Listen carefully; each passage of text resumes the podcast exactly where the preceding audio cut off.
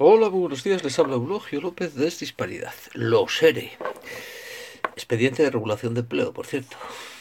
Es decir, que una serie de señores, casi yo diría una generación de socialistas, eh, se dedicaron a coger el dinero de los pobres porque todo lo hacían a beneficio de los huérfanos, claro, eso tiene que quedar claro. El dinero que iba a empresas que tenían que pagar o reciclaje de los trabajadores o bueno pues los costes propios de una reconversión de plantilla que conlleva que mucha gente se quede en la calle en definitiva para los pobres para los huérfanos y se lo quedaban por el camino eh, y no precisamente para el partido. También se lo quedaban para las personas alguno para el partido pero generalmente para las personas Dice el señor Bono, no, pues que Griñán no se metió en un euro en el bolsillo. Enhorabuena, señor Pepe Griñán. Pero el señor Pepe Griñán permitió que eso ocurriera porque todo ese sistema del que no se lucró personalmente, sin embargo, le asentaba en el poder y por lo tanto se beneficiaba de ella. Mire usted, señor Bono, déjese de coñas. O sea, hay gente que busca el poder para obtener dinero y gente que utiliza el dinero para obtener poder. Pero en cualquier caso, lo más importante, como decíamos ayer en Hispanidad, oiga, que no se juzgaba un gobierno, se juzgaba un partido, el PSOE, y, con él a una generación ¿eh? de socialistas que han hecho de la impunidad, esta es la, clave, ¿eh? aquí todo vale, han hecho de la impunidad su divisa. Ese es el problema. ¿eh?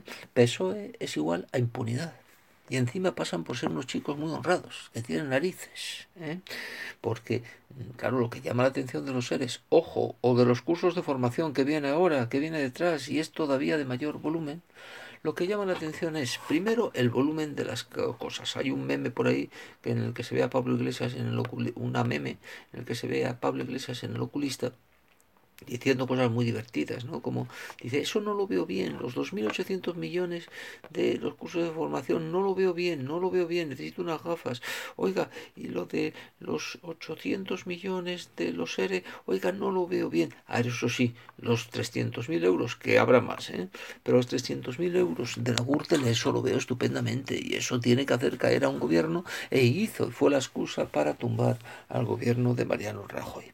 Ahora, sin embargo, el señorito Qué vergüenza, mira, qué decepción con este personaje, que es una especie de grosero chulesco, ¿eh? que se enfrenta a los periodistas y que dice que, el gobierno no tiene nada que ver con los seres. Dice, sí, sí lo tiene que ver, señor Ábalos, porque ustedes presumen honrados cuando, lo, eh, cuando son lo más corrupto. Que, bueno, Ojo, Podemos proporcionalmente les gana, pero, pero, claro, como es muy joven todavía no ha tenido tiempo a sumar, ¿no?